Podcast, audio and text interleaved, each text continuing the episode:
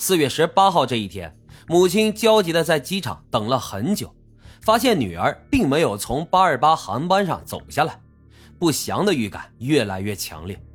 直到他反复查询，确定无人取消机票，连出入境管理局也没有真理子的入境记录之后，他意识到女儿很可能是遇到危险了。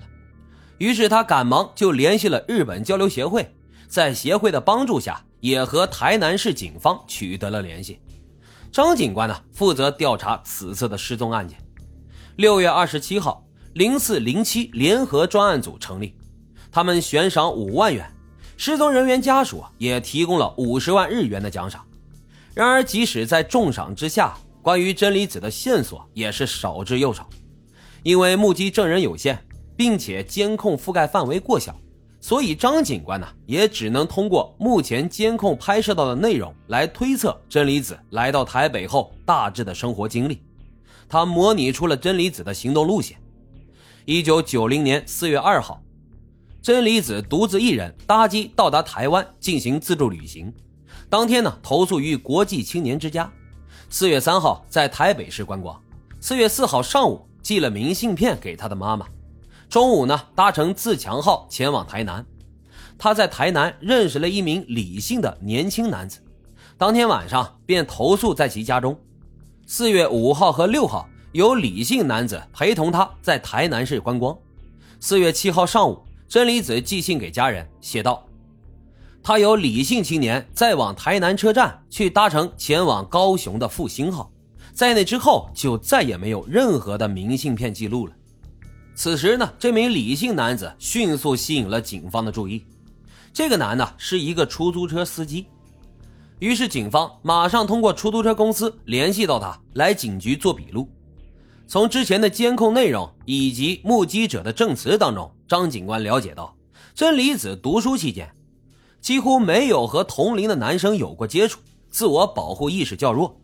而在台南的这几天，这个李姓男子一直陪他一起游玩，甚至还在晚上将真理子带到自己的家中让他借宿。这一看就不对劲啊！难道是这小李把这女子拐回家之后藏起来了吗？为了探明背后的原因，张警官对小李做了详尽的笔录。但是在询问过程当中，小李并没有表现出任何的慌乱，相反呢，他就像一个一无所知的普通朋友一样，对真理子的失踪表达出了适当的惊讶。难道这小李演技如此的精湛？张警官没有放弃怀疑，继续追问他。小李表示，当时确实是他陪同真理子在游玩。但是之后呢，他亲自送真理子登上了开往高雄的高铁，自己并不知道后面发生了什么事情。作为真理子最后的接触对象，小李被专案小组列为了重要关系人，但他的说辞在警局当中均交代的非常详细。之后呢，张警官通过铁路部门了解到，四月七号中午十二点，井口真理子确实走出了高雄车站检票口，并且有铁路工作人员作证。这小李的嫌疑就被排除了，但真理子的行踪从此就成了谜。就在警方和家人的焦灼之际，一个新的线索出现了，这让案件似乎迎来了转机。七月七号，张警官接到民众的报警，声称井口真理子已经惨遭谋害，并被埋于台南新市乡一处公墓里。听到这个之后，张警官当即就带着专案组前去搜索。但是令他无比失望的是，他们一群人搜寻了很久，还是一无所获。就这样，案子再一次中断了。而另一个找不到女儿的母亲井口久子，内心时刻都在煎熬着。他担心女儿遇害，于是呢，就成立了井口真理子搜索后援会。那些热心的民众都尽心尽力的帮忙搜索。重压之下，十二月六号。警方下令将悬赏金额提高到新台币一百万元，必须要做到活要见人，死要见尸。在做出命令后，无形的压力不知不觉都转移到了张警官以及背后的专案组人员身上。一九九一年一月四号，一则新的线索吸引了警方的注意，在台中县后里乡的一处甘蔗园内，村民发现了一个与井口真理子特征高度相似的女性尸体。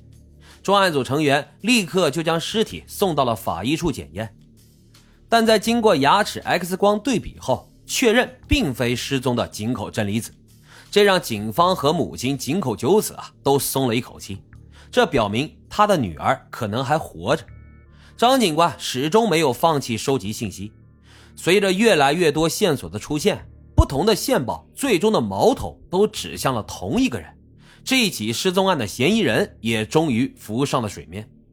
在井口真理子失踪将近一年之后，一九九一年的三月四号，张警官带领的专案小组收到了一名出租车乘客的报告。他回忆起，在之前一次坐车的过程当中，司机亲口跟他说是自己杀害了真理子，而这名司机呢，就是住在高雄市小港区的刘学强。张警官立刻带队前往其住处，将其逮捕。然而，张警官有些想不通的是，在逮捕之后，刘学强的表现并不是惊慌失措，或者是辩驳，反而呢有一种终于解脱了的坦然。在随后的审讯当中，警方终于了解了案件的始末，也理解了他这些奇怪行为背后的原因。